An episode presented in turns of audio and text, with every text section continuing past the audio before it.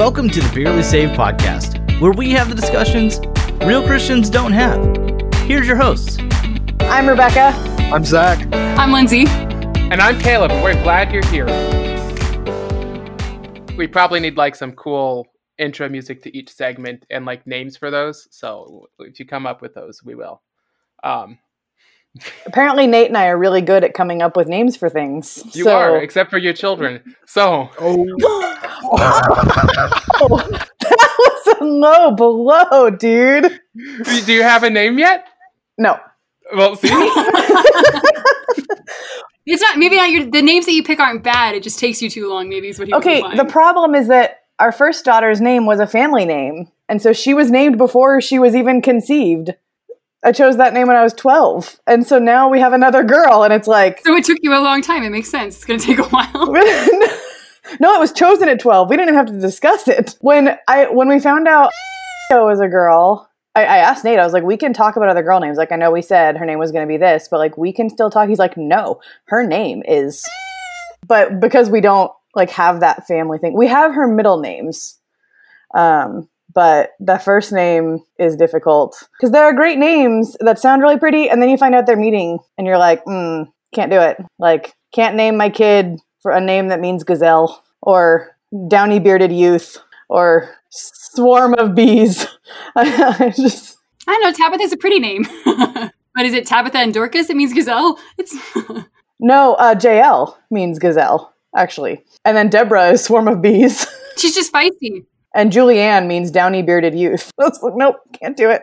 I hope none of your kids are named that, Zach. no, but uh, on a side note, my my wife's grandmother always thought the name diarrhea was a pretty name if it didn't mean what it said. Like if you just think of the name, like I guess it was. I cannot No. separate those from. its But you can't meaning. separate them. Like you No. can't. And so like she was always like, "That'd be such a pretty girl's name," but I just can't get that out of my head that like what it means. So all right. So in the news this week, on Tuesday, Starbucks made an announcement that pumpkin spice has returned to their stores. It's not even fall yet That's interesting. Why? Why is pumpkin only a flavor for fall? because that's when they are harvested. I mean, that's fair. that's a that's a fair reason.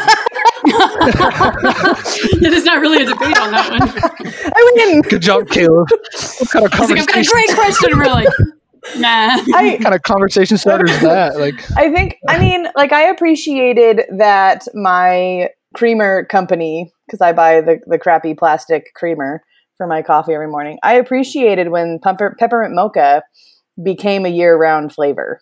And I think that's an example of an appropriate flavor for year round because like peppermint isn't just like a seasonal thing. But peppermint grows all year round, but pumpkins definitely have their season of and you don't see pumpkins even in the store except in the fall. Like I mean, there's pumpkins in the store now. But there shouldn't no, they're- be. are they? Wait, I haven't think seen any are. pumpkins in the store. There might be like four like small like little I mean, gourds squash. in like the back corner No, I guess near, near the squash, but they could be. You'd be like halfway through this month because we'll get them by Halloween. like, yeah. so it'll be a couple They weeks. could be grown all year round. I guess. I mean, most squashes can. I mean, I, here's the thing: pumpkin spice. Pumpkin spice brings me joy. It brings joy into my life, and and, and joy is a thing that should be around all year. So, pumpkin spice is it's nice. are they doing the are they doing the the cream pumpkin spice this year? The one they had last year, I can't remember what it's called, but it was don't like know, a they have a- lighter. They have a cold brew that's pumpkin. Pumpkin spice cold brew. I Oh, tried okay. one pumpkin spice latte once, and I was like, mm, I am not basic white girl enough for this, and I, I did not enjoy it. I kind of refused to out of principle because I worked at a Starbucks near K State when I was in college, and it was right near Sorority Row where all the sorority houses were. And they would all come after their house meetings and come get like pumpkin spice frappuccinos. I have a deep hatred of frappuccinos and pumpkin spice because they'd come at like nine thirty and we closed at nine fifty. Now, to be fair, I have I had a roommate who made the best vegan pumpkin muffins. M- pumpkin but bread is different than pumpkin drink. Like pumpkin, like That's true. But just pumpkin in general, you know, pumpkin spice as a as a flavor coming back, I am okay with. I'm just not a fan of it in liquid form. I agree with that assessment. Because pumpkin bread is great. The pumpkin scones are great. But Caleb, if if pumpkin spice brings you that much joy, then I would support it being an option all year round. They just lose their marketing for it. Because it's not very good. Right. I think if I think the other thing is if they made it all year round, nobody would buy it That's true. It's true. because like hazelnut is the superior flavor most of the time. Gingerbread. I, I love their I love Starbucks' caramel apple spice. Mm, that should also be year round. They can make that all year round. Pumpkin spice can too. It has no actual pumpkins or spice. Like no, Yeah. no pumpkin sauce. I mean, like Starbucks can actually make the caramel apple spice. They can make that all year round. They have those things in the store all the year. It doesn't go away. Yeah. Noted. I mean, Starbucks is going to come for me now because I just revealed secrets, but it's fine. I mean, you don't work for them anymore. They they have no means of retaliation. It's true. Unless they made you sign a gag order or something, I think you're probably pretty good. I think we're okay. I just I just drink my coffee black. Like So so Zach, yes or no? Do you enjoy pumpkin spice lattes or other pumpkin spice flavored beverages? yes, I like pumpkin anything. Yeah, yeah. Okay, so I just want to point out here that we have four white people on this podcast. the white girls say, "Yeah, pumpkin spice drinks not worth it," but both of the guys are here like, "Yeah, we drink pumpkin spice lattes." You guys are better basic white girls than we are. That's that's what I was gonna say. Is, is we're more basic white girl than than the females on this podcast. Than the two white girls on the podcast. I compensate by the number of vests that I own that I can wear, like the whole Han Solo season thing. Like that is my life, like skinny jeans and vests, like and boots. So it's okay. It balances out. Like no pumpkin spice, but seriously insane amounts of vests and boots. So I don't know why I'm trying to claim basic white girl status, but I felt like I was attacked somehow and I needed to. I don't feel like I fall into any of the basic white girl categories, but I don't know all of them, so maybe we shouldn't. we can talk about that next week. Oh, please not. Let's not. Yeah, I, I don't know that you need to be a basic white girl. I'm not sure that that's a good thing because most people use that as an insult. It's So. true. Yeah, I don't think it's a term of endearment or anything. Which is actually classism and elitism and is a whole different conversation that you could have because it's like you can't like popular things. It's basically intellectual snobbery.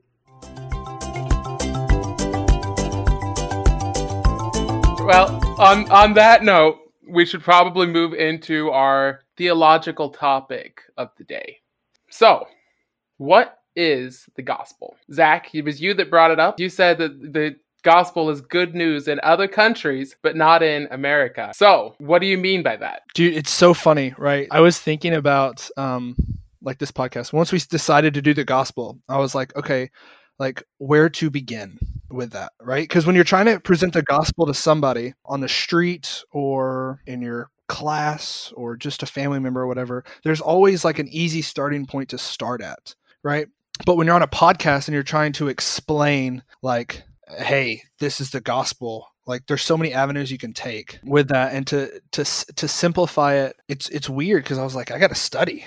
You know what I mean? I, I also had the same thing about like leading people to Christ and sharing the gospel with them. It's like or like an altar call when I was first learning how to do uh like when I was first learning how to preach like in front of people. I could tell the sermon like it was nobody's business. I was good at it. You know what I mean? I love being in front of people and talking. And then when it got to the altar call, I like froze. I'm super uncomfortable with altar call with like doing that. Which is so funny though, because that's the main purpose of we give them a good, like great meal to eat, and then we tell them how they can use that meal to further their life, right? Like at the altar call. That's what it is. I mean, I in theory, but I think what we've done with altar calls is they're always about salvation, like come forward to be saved versus like take the next step in your walk with Jesus. Like maybe we we just did this last night with my youth group where I said the good news is that Jesus is king and if he's anything other than king, then he's in he's not in his proper place. So like if Jesus is only a steward in your life or an advisor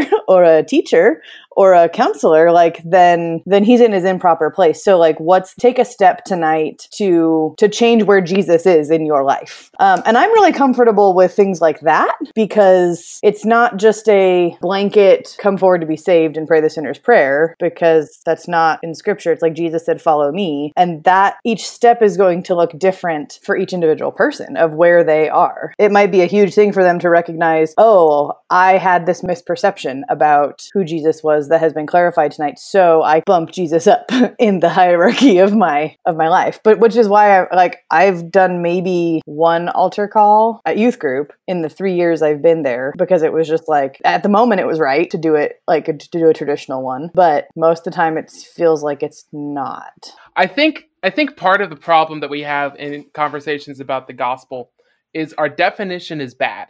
We like to think of sharing the gospel as sharing It's the Romans road. as the Romans road as as sharing a soteriolo- a soteriological framework, the message of salvation. And we take this message of how Jesus saves and we say that that is the gospel. Um, it comes out of our framework as Reformed people, as Protestants, right? The Protestant Reformation at its heart was a re understanding of what it means to be saved and how we are saved. And so we've taken what was a possibly a wrong understanding of what the gospel is. And we've throughout the past 500 years emphasized this method of salvation and said that the gospel is coming to faith in Christ. And that's not biblically speaking what the gospel is, right? The gospels, we have four of them in the New Testament Matthew, Mark, Luke, and John. The whole book is the gospel. The whole book is the good news about Jesus the Messiah, the Son of God, as is opened up in Mark. And so we take and we say, share the gospel. And then we say, ah, look, this is how Jesus can keep you out of hell. But when we have that understanding, we've missed the point. Yeah, E. Stanley Jones has a great quote talking about that. He was a missionary in India around the 40s. He knew Gandhi. And he has a quote saying, it's uh, from a book called Christ of the Mount. And he says that, um, basically, I'm paraphrasing it loosely, but Jesus did not come to get men out of hell, but hell out of men. I think that's interesting too. I just um, like re-listened to um, Nabil Qureshi's book "Seeking Allah, Finding Jesus," and one of the questions that he answers uh, in one of the appendix is basically, uh, you know, people ask him how he accepted Christ or like how he did. He's like, "Why didn't you just pray the sinner's prayer?" And he's like, "I didn't know that was a thing." Number one, and saying that prayer isn't what like Jesus was to me anyway. Like, because it wasn't just about oh Jesus saves. It was it was the whole compilation of of the story of God like culminating in Jesus and in the, the all the different things that that Nabil uh, had to research and like unlearn. So I just thought like that's always an interesting thing, especially because he ended up being er, so well loved within like an evangelical community. But he's like, I didn't need to pray a sinner's prayer. Like not a thing necessarily. But I Caleb, I liked your point from from the aspect of like in Mark 1 14, Jesus says the kingdom of God is near, repent and believe the good news. The good news is directly linked to the to a kingdom framework and mindset and Jesus's divine kingship. And he says that long before he goes to the cross. So while the the cross and the resurrection, of course we can't understate, but it's only part of the good news because in the very first chapter of Mark, Jesus says, repent and believe the good news, right? Now, do you think people to to go off your question? You said you don't want to understate the cross. Do you think, in your opinion, of some of the pastors that you hear and the popular speakers and stuff that they overstate that or can you overstate that in the sense that where the actual like salvation and the gospel is just that and then everything else kind of falls second I think this is where we get to the meaning of salvation and what that even means.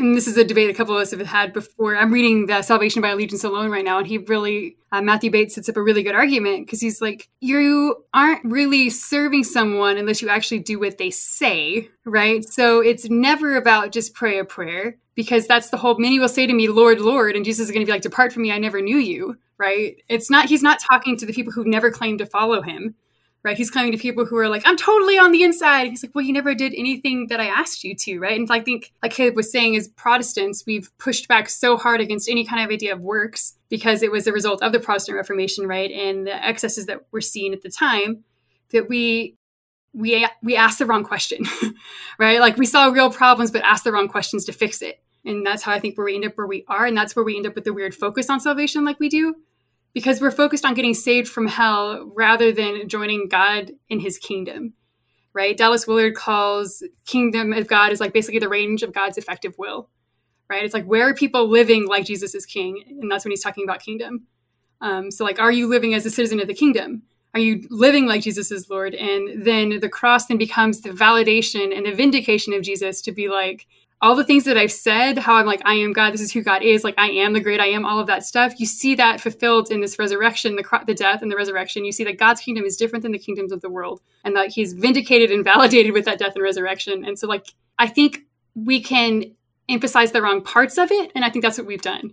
And and I qualified that of like saying not understanding the cross simply because I know there are so many people who would by hearing anyone state that it's not about the cross fully would switch their ears off before even hearing the rest of it.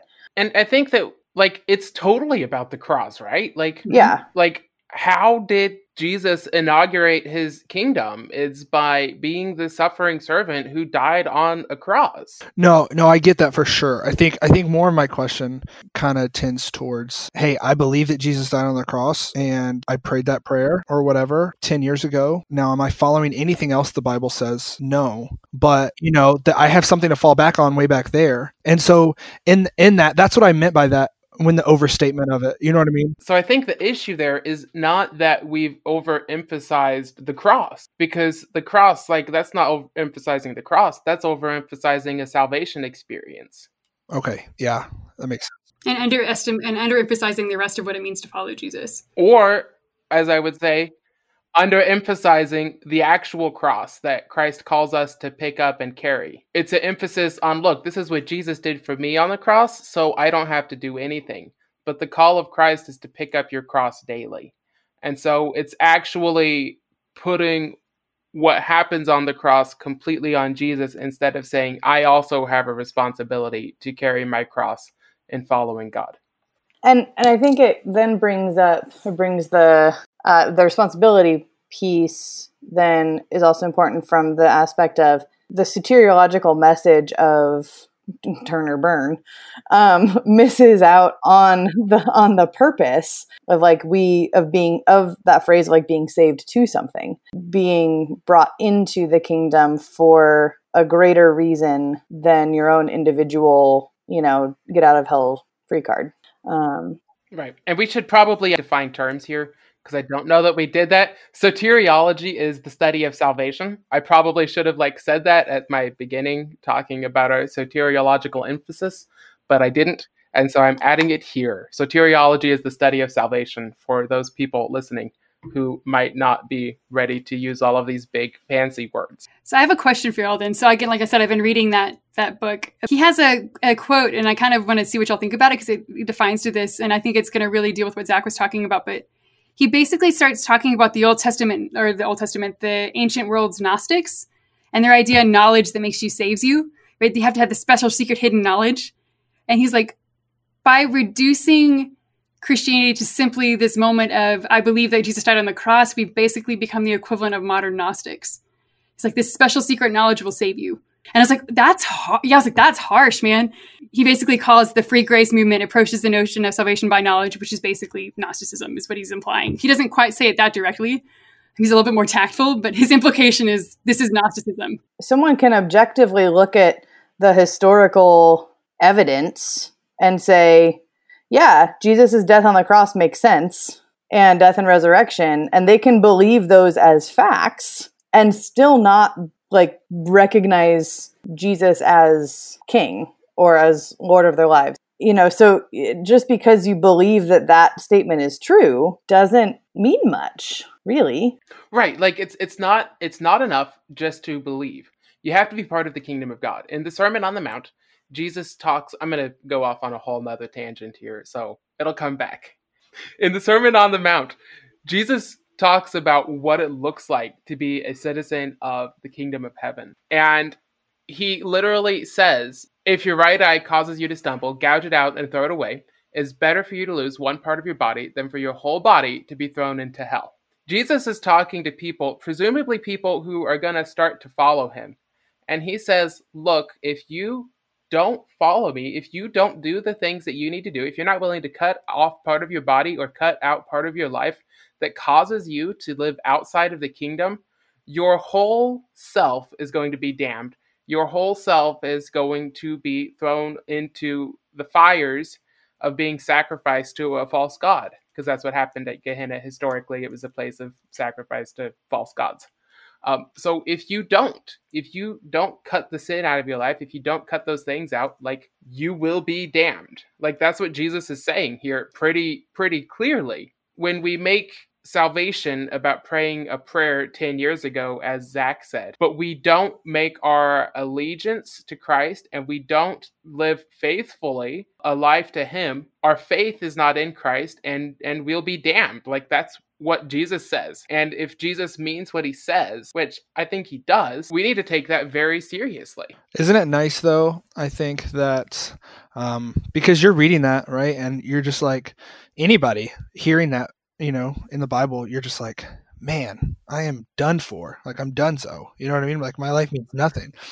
But but isn't it awesome that you know that like grace is a thing? You know, like like I'm not saying I'm not trying to give people a pass or whatever of saying like, well, you know, I always sin and so, you know, God's grace is, you know, whatever. But like the grace that God gives us because we are fallen people you know because as much as i try and live my life even paul talks about that you know we try and live our lives the best we can but our flesh just sucks you know?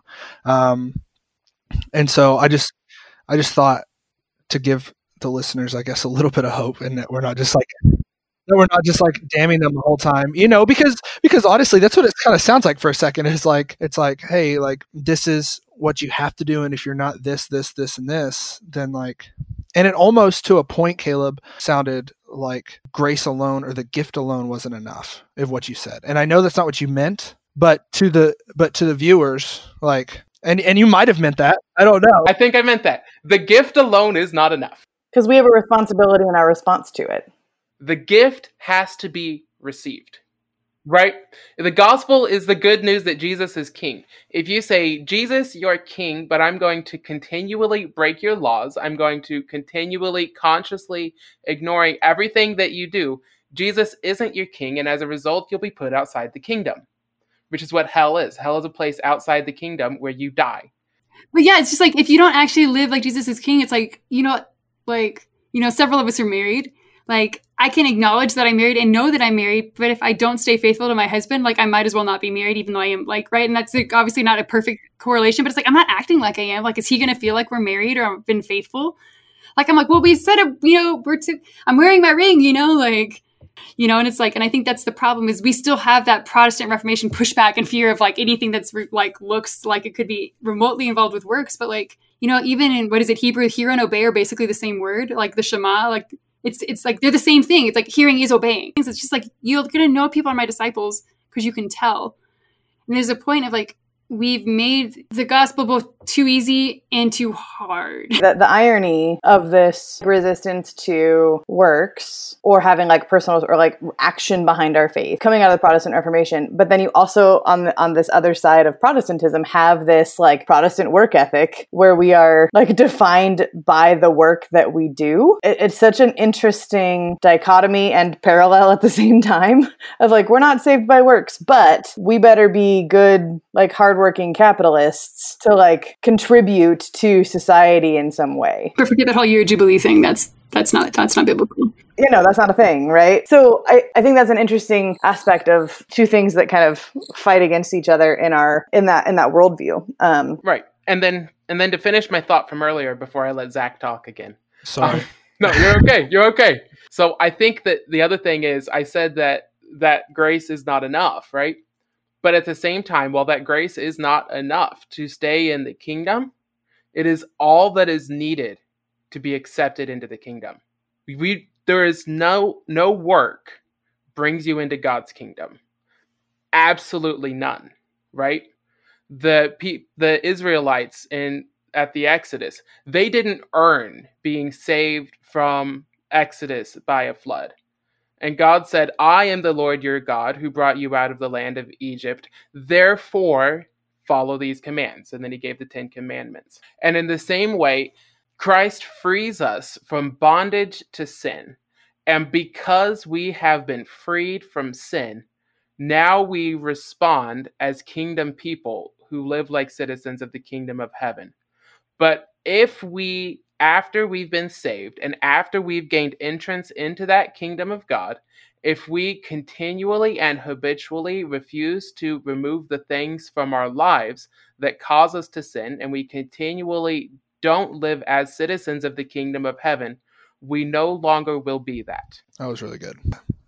Yeah, it was. I, mean, there's there's really no argument about that. I think Does that clarify where what my position is on that? Yes, yeah, for sure. I think um, the reason I asked though about the the works versus grace versus work and grace type of thing is because there are, I guess, not going to call them denominations. I guess other religions or denominations really where where works is a huge part of how to be more Christian, if if you want to use that word, or be more saved, right? Like like there's levels of saved, you know, um, which is ridiculous. I wanted to clarify that, like, and to to get you to clarify more on what you were saying because of that. Because a lot of the things that we say, if we don't clarify, can be misconstrued in another way. And we want to make sure that this podcast, especially this like episode itself, is super clear in what we mean by the gospel and by who Jesus is, what the kingdom actually is. You know what I mean? And and what that means. And and why it's so important to live in the middle right? I, I want to write a book one day about, and I'm just going to title it "The Middle," right? And and it's going to be about what we do on our in our daily lives and how we live compared to or as Christians. You might have to choose a new title. I'm pretty sure there's a TV show that it's called The Middle. I know, but it's true. But but my biggest thing is like so like our salvation. That's when it starts and then the ending is when you die on this earth right? On whatever it is. Now the middle is what we're talking about right? Everybody thinks that salvation is like oh well now i'm saved and then my life is going to be better hopefully or i'm going to be a better person and then i it's like a, a ticket and you get to go to heaven and that's what you get for doing that. The golden ticket. right but there's this whole middle ground right of us living our life us loving people us caring about people us literally putting Jesus as Lord and Savior and King over everything that we do um, that people don't want to talk about. You know what I mean? When most of the time the salvation message is, you know, turn or burn or fire and brimstone. But like, if that's the case, then as soon as we actually believe, why don't we just go up to heaven? Like that's not the the winning ticket, and you just automatically go. You know what I mean? There's this whole life that God lets us have, um, and I think that's important to talk about too. Yeah, I don't think you can talk about the gospel without really dealing with heaven and earth and eternity and like what is the point of Jesus coming, right? Because it, it's all coming back to all of that, right? And the opposite of, and realizing, I'm going to use N.T. Wright again, right? But it's about setting things to right, you know?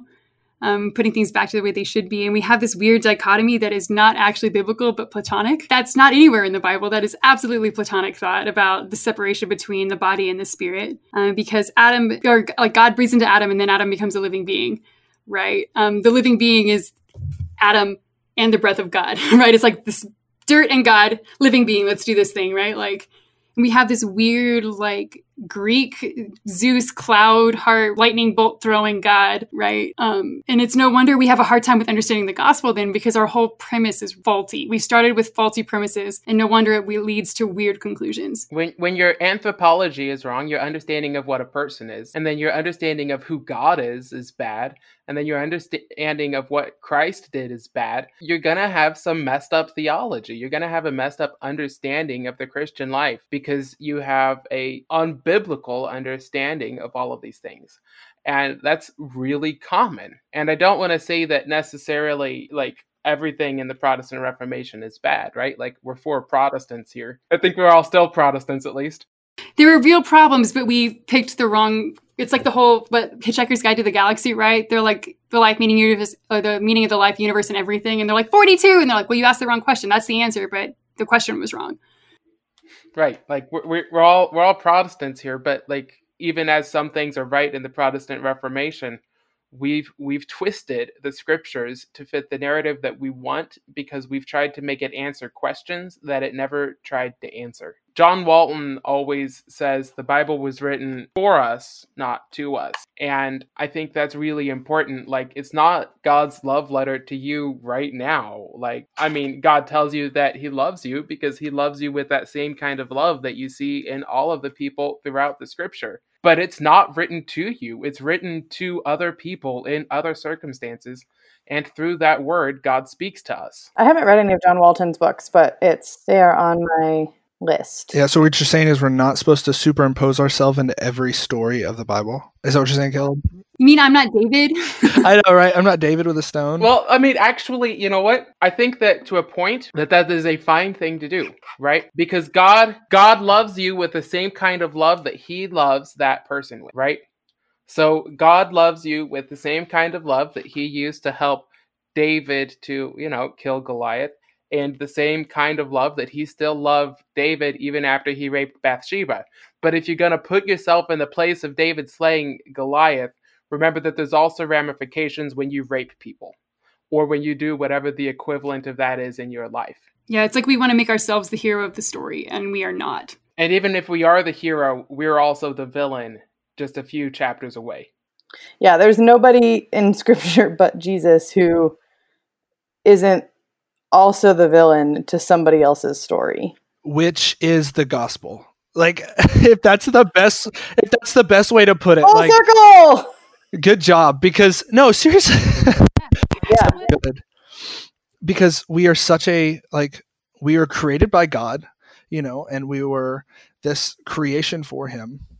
And so we realize that we're sinners and now we're faulty, right? And the only thing that could save us from a doom type of thing or save us from our own wickedness is Jesus, the person who came down from heaven as God and man and put that off to become man. And it's just amazing to me. And so that's that's the good news. Like like we we just went a roundabout way and i finally answered your question kill from the very beginning is i just needed some words.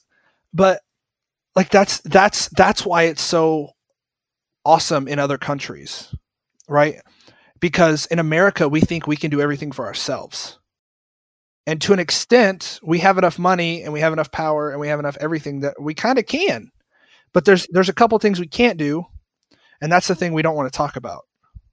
Everybody wants to put it off until the very end. You know how many people i talk to and and specifically people that are close to me that are like i don't want to i don't want to know like i know who jesus is you know? And sure i know my bible but i'm not going to follow him because he's asking too much of There, me there's a reason that Jesus says that it's harder for a rich man to enter through through the kingdom of God than it is for a camel to go through the eye of a needle.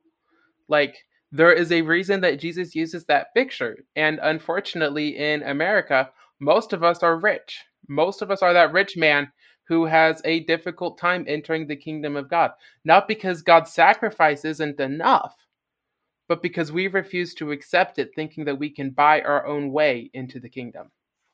which is interesting because the I I think I we just had a um, like there was a conversation about the rich young, ruler and somebody was using it to argue for some economic one of the economic things I can't remember which um, but it's just like it even if you use that story in in that capacity you're missing the point of regardless of what we have materially Jesus still says it's mine. And that's the like it's not so much that the rich young ruler had a lot it was that he wasn't willing to surrender it to jesus um, and and be willing to give it up if that's what jesus asked him to do. And we see yeah we see ourselves americans want to see themselves as the woman caught in adultery but not as the rich young ruler Yep. So we go away very sad. And when you go away very sad, like that doesn't mean that you don't eventually turn back around and follow Jesus. Right? The rich young ruler goes away sad, but that doesn't mean he didn't go sell everything that he has. Like you you have a choice at that point. Tradition, church history has that man selling everything and following Jesus. And he's John Mark that follows around with like the apostle Paul. Right? Like that's what tra- that's what tradition says. So like we read that we're like, look at this guy, he didn't follow Jesus. But if we follow at least the Catholic tradition through, no, he does. He sells everything, and maybe he has problems. I was just that explains the flaking out with Paul. The same rich young ruler becomes the guy who Paul, towards the end of his life, says he's valuable to me. Send him to me. So like he walks away sad, but that doesn't mean that his life is over or that the story is done with him. Now, like scripturally, textually, we can't like necessarily say that he's the same guy, but that is what the tradition is. I like it. They they use that in the Chosen a little bit. They use a similar moment. Well, not exactly. They have a moment with Nicodemus that is really powerful. I was just I wanted And to I say keep- something about it too. Yeah, Keep I was going. like, yeah, that- it's so good. We cannot make this a podcast about the chosen every week, but go ahead. Well, basically, they have that moment happen with Nicodemus. They're basically about to go to Samaria, and Jesus has invited Nicodemus to come with him. And he doesn't come, but he leaves this pile of money sitting there, and he's like sitting around the corner. And it's interesting because you see kind of both of those things happening simultaneously, where like there's a pile of money sitting there. Nicodemus is around the corner just like weeping because it's like everything he wants to do, but he's just like, he's like, I just can't. I'm so afraid. I mean, Jesus is like, oh, it's from a friend, you know, and you're just like, there's this moment of like, you could want to rag on Nicodemus because he didn't quite get it yet, right? And honestly, like, He didn't quite get it yet.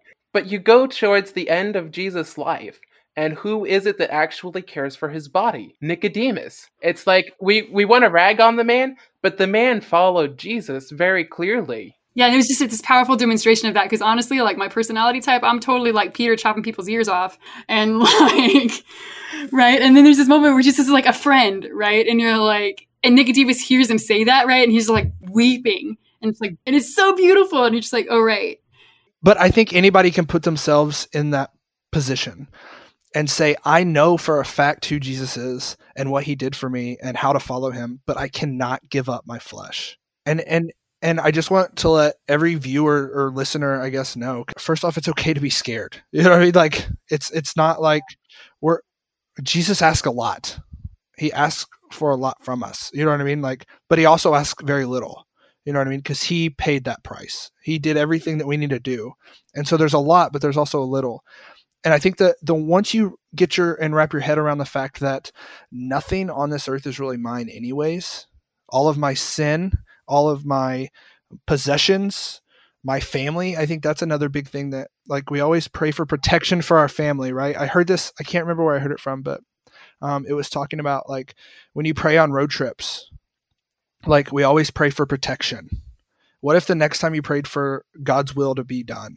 Now, does that mean if you, what if that means you get stopped on the side of the road? Okay, well, if the person who stops there, you could share that gospel with them. You know what I mean? Like, like God can use every circumstance and every situation to change that. And so, I think that that's a big thing for me is to realize that I'm not in control of really any of this. You know what I mean? I just trust God through most of my life and just try to do the best little Zach I could be compared to this big world and my big God.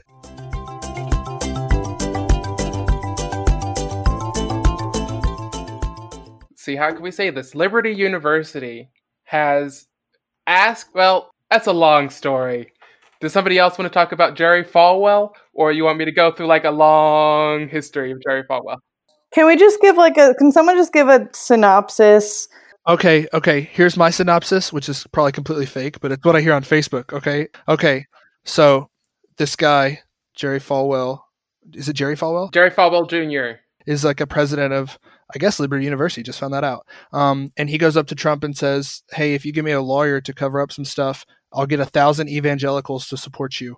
And Jerry Falwell or Trump's like, "Yeah, sure. Here's my lawyer." Jerry Falwell goes, "Here's a thousand evangelicals that are going to say everything that you do is amazing." And then the cover up happens. All that stuff, you know, gets covered up for a little bit.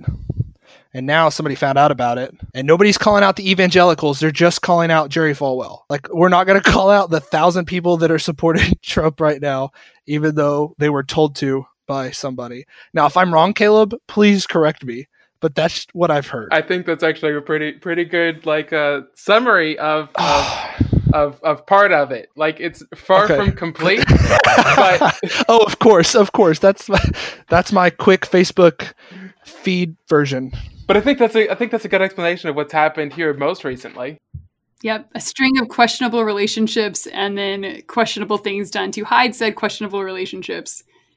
And other sketchy choices that students at his university would be expelled for, but he doesn't have to because he's the president. And Well, I mean that's literally how that works. When you're in a position of power, the rules don't apply to you. Like that's that's how power structures work. which is Um, why the gospel of the kingdom is different.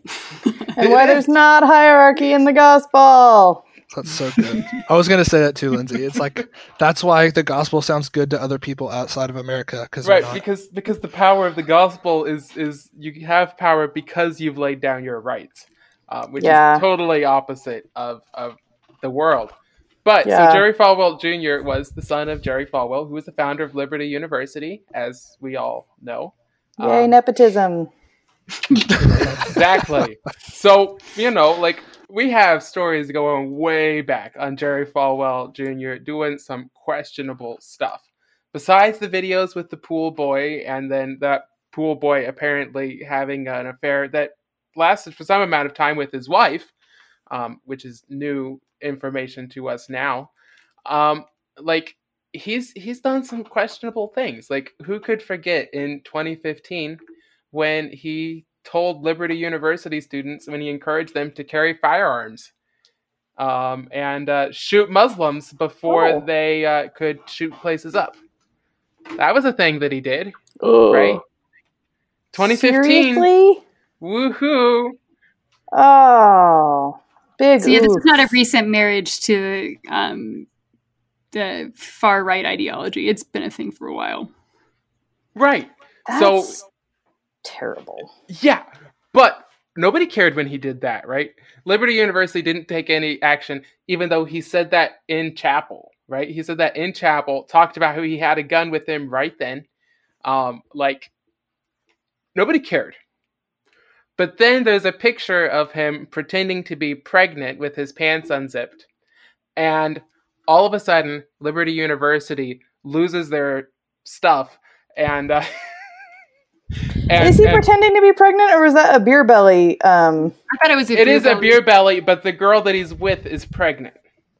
Oh. And they both couldn't button their pants. And so they took a picture together. Which, I Oh. mean, Why is she on a yacht with pants she can't button? because she's pregnant.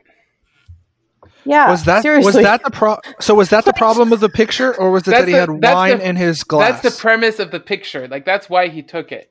The the the black liquid in his glass, like, okay, whatever. Nobody cares. Everybody knows that Liberty University students who aren't allowed to drink, let alone their president, who is seen regularly drinking alcohol in public.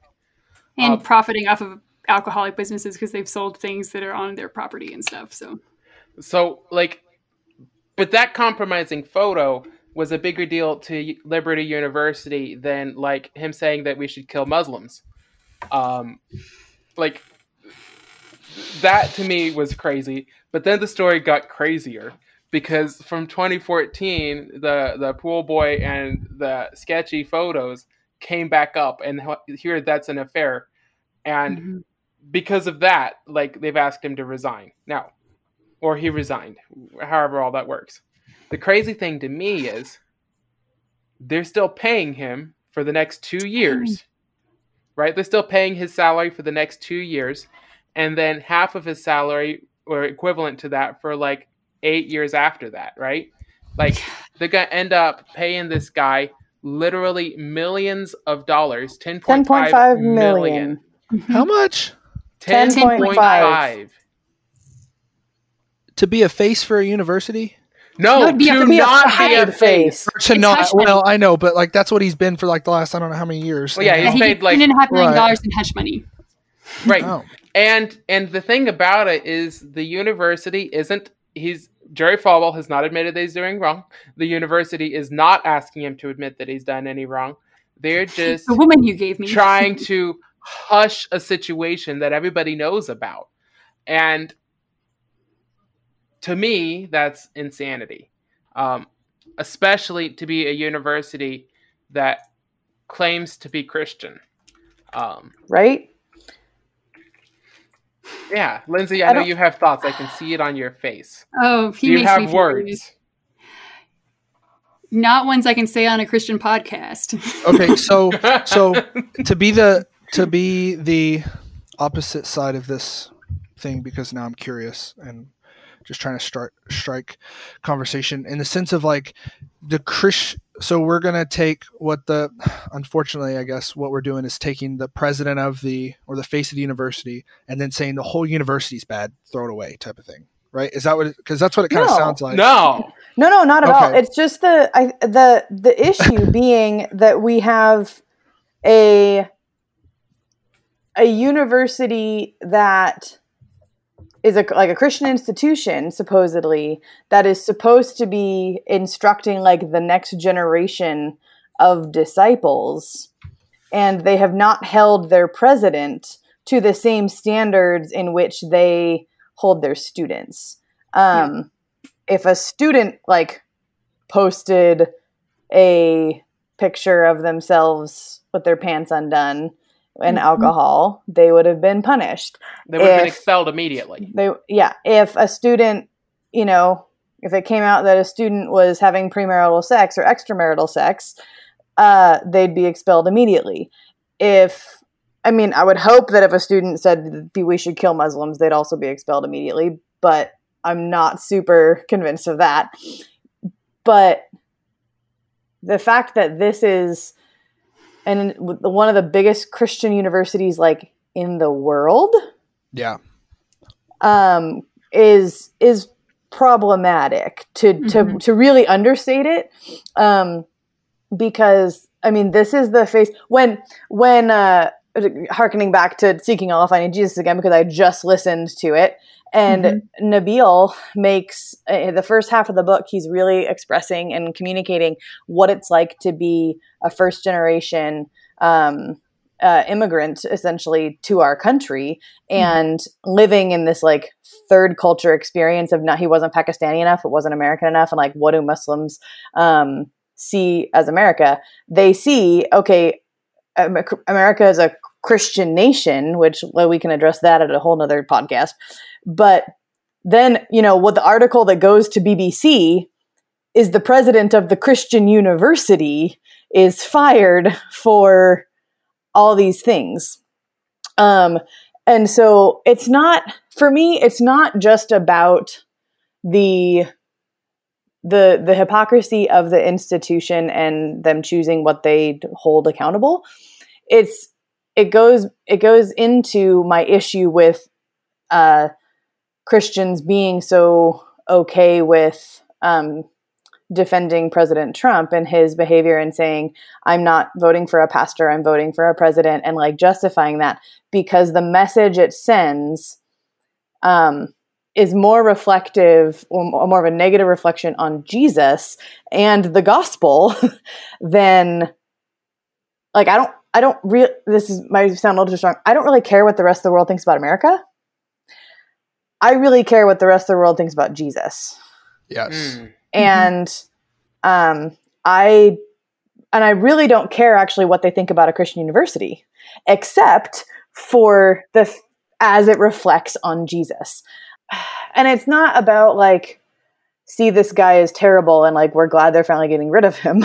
It's the, it's like this has been this exposes the um, kind of the systemic nepotism and corruption within the conservative, right wing, um, evangelical will just make bad things go away versus when, when you have enough money we'll make bad things go away um, instead of holding you accountable. So, I mean, the fact that he's getting 10.5 million a year or whatever Well, total, for him to be fired for his stupidity. Well, it's like everything we were saying about gospel and kingdom, right? Like we say this all the time, but like saying Jesus is Lord means that Caesar isn't explicitly, right? Mhm. Like, and you can look up all kinds of good things about that. Into Your Right, Bible Project, Dallas Willard, Matt, like a whole bunch of people will tell you. You can go into more detail if you want to read about that. But like, I we feel like you know the Pharisees are like, yeah, but we have no king but Caesar. Jesus, you know, like when they're calling Jesus the King of the Jews and stuff. It's like we've decided we have no king but Caesar you know, and it, which was never something that Christianity was meant to do. Following Jesus was never about to be amassing wealth and influence and power. The whole point is like that his upside down kingdom is the restoration of how things should be, not how necessarily they are. In the sense of like people like, well, it's just how it is. And you're like, well, then fix it. right? Like if you're asking to live like Jesus done, like Jesus prayed, "Your will be done on earth as it is in heaven." Like then why don't we live like these things that Jesus said? And I think that's what bothers me about it is people who are pro, like have a platform, have influence, have are shaping what not only their students but other people see as the way of Jesus. That Mhm. they're completely distorting it. You know, um, even there's a quote. It's famous, right? But basically, it's like Gandhi, and they're like, "Man, we'd like." You know, it's I don't have a problem with Jesus. You know, basically, he's talking in E. Stanley Jones' book. He's like, "Man, there'd be more Christians in India if more of your Christians are more like your Christ." Mhm. right? Like, Oh, and it's still a yeah, that it's still a true assessment. Yeah, That stings because people, sorry, people equate.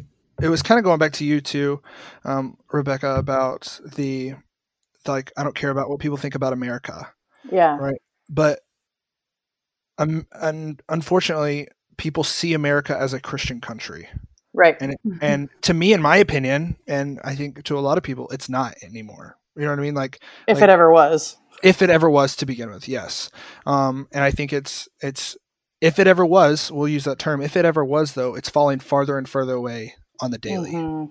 you know what i mean and it's not about who we elect and it's not about you know who's in charge or it's it's about what we do as people and who we treat um, and who we actually care about and Yeah. how how we care about those people and i think that's a big thing too is to um to preface i guess or whatever to some of the listeners is that like we're calling these people out because we're they're supposedly christians right Mhm. and so Mhm. we we can and we should Yeah.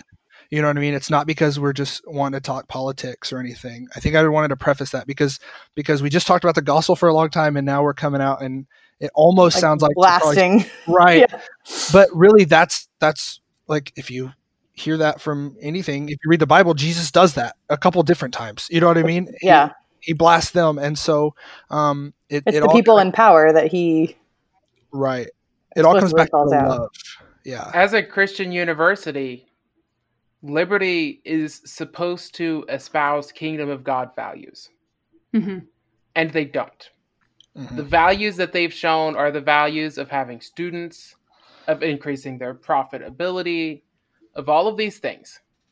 But they've had somebody in the highest level of leadership for years who has continually ignored the gospel of Christ, and the school has kept them because it was profitable. And it took Mhm. until it was a news story for people to care, even though there were people inside that institution who knew that there were serious sin issues going along years ago. yeah. They knew that his lifestyle was not consistent with kingdom values and still said, Yes, but he makes us money and he gains us worldly power and influence, and so we'll keep it. And I Yeah. think that's the problem that I have with liberty. And even now, in Mhm. there saying, We're going to not even say officially that you've sinned. They're continuing to say, We're going to value our political influence and the fact that we don't want to make this administration mad by Mhm. calling somebody out publicly. We're just going to try to hush it. They care more about their influence than the gospel. And I think that's what my problem is with Yeah. with liberty. So maybe next week our our hashing out should be how what do we define as kingdom values? Um because we just we talked about the gospel, but like we're we we all tend to use the phrase kingdom values, but it'd be probably good to what what does that even mean? And what does that uh what does that look like? Um in our in our in the original context and then how is that applicable uh, to our current to our current context um, sorry and to plug off of what rebecca just said about like those kingdom values um any of the listeners i, I really do recommend the bible project. Um i've, take, I've taken a couple trips over the past couple weeks and just hours of just listening to them talk about like the real deep issues that sometimes you don't want to talk about or get in the nitty and gritty of the what it meant to the the jewish reader right? Because because we take it as what it means to us right now and it's like oh that's not applicable but like if you put yourself kind of in that pretense of i'm a you know jew reading the bible for the first time or listening to jesus speak to me for the first time like how would i have taken what he said um, and it's it's a mind-blowing thing because we don't Yeah. Something that I read in um I've I've listened to a lot of audiobooks uh, in 2020. I don't remember if this um, little tidbit came from uh, Rachel Held Evans's book or one of Nadia Bolz-Weber's. Um, I've only read one each of theirs, so it could have been either one. But um, I think it was Rachel Held Evans because it spoke about in in Jewish culture um, when speaking of scripture, they um, like scripture is where they start the conversation and say like and and and go round and round and debate and talk and have and have those conversations and in in the evangelical world in the christian world in general because i think um, it's just as prevalent within like the catholic tradition as it is in the protestant that's like no the conversation stops with scripture. This is what it says and so this is where it like the buck stops here.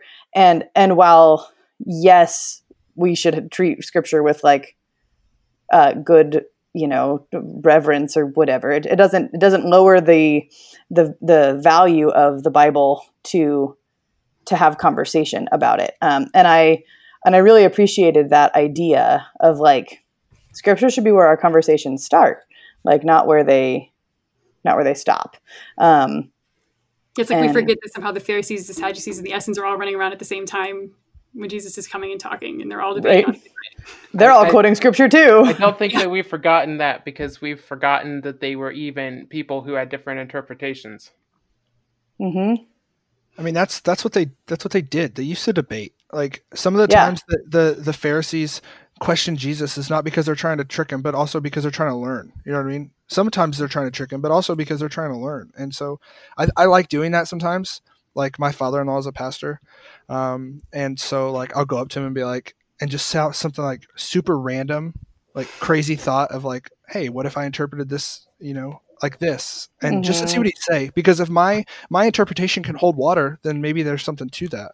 Yeah. But if there's not, if it can't, then he should be able just to destroy me because he's, you know, 54 and super smart. But, you know, like, All right, and with that, we probably should be about ready to end our podcast. We've been recording for a while. So I know, I know, we have good conversation, lots of things. We could keep talking for hours, but you know, Thank you for listening to the Barely Saved podcast. Make sure to subscribe using your favorite podcast app. You can find more episodes, links, and show notes at barelysavedpodcast.com. bye.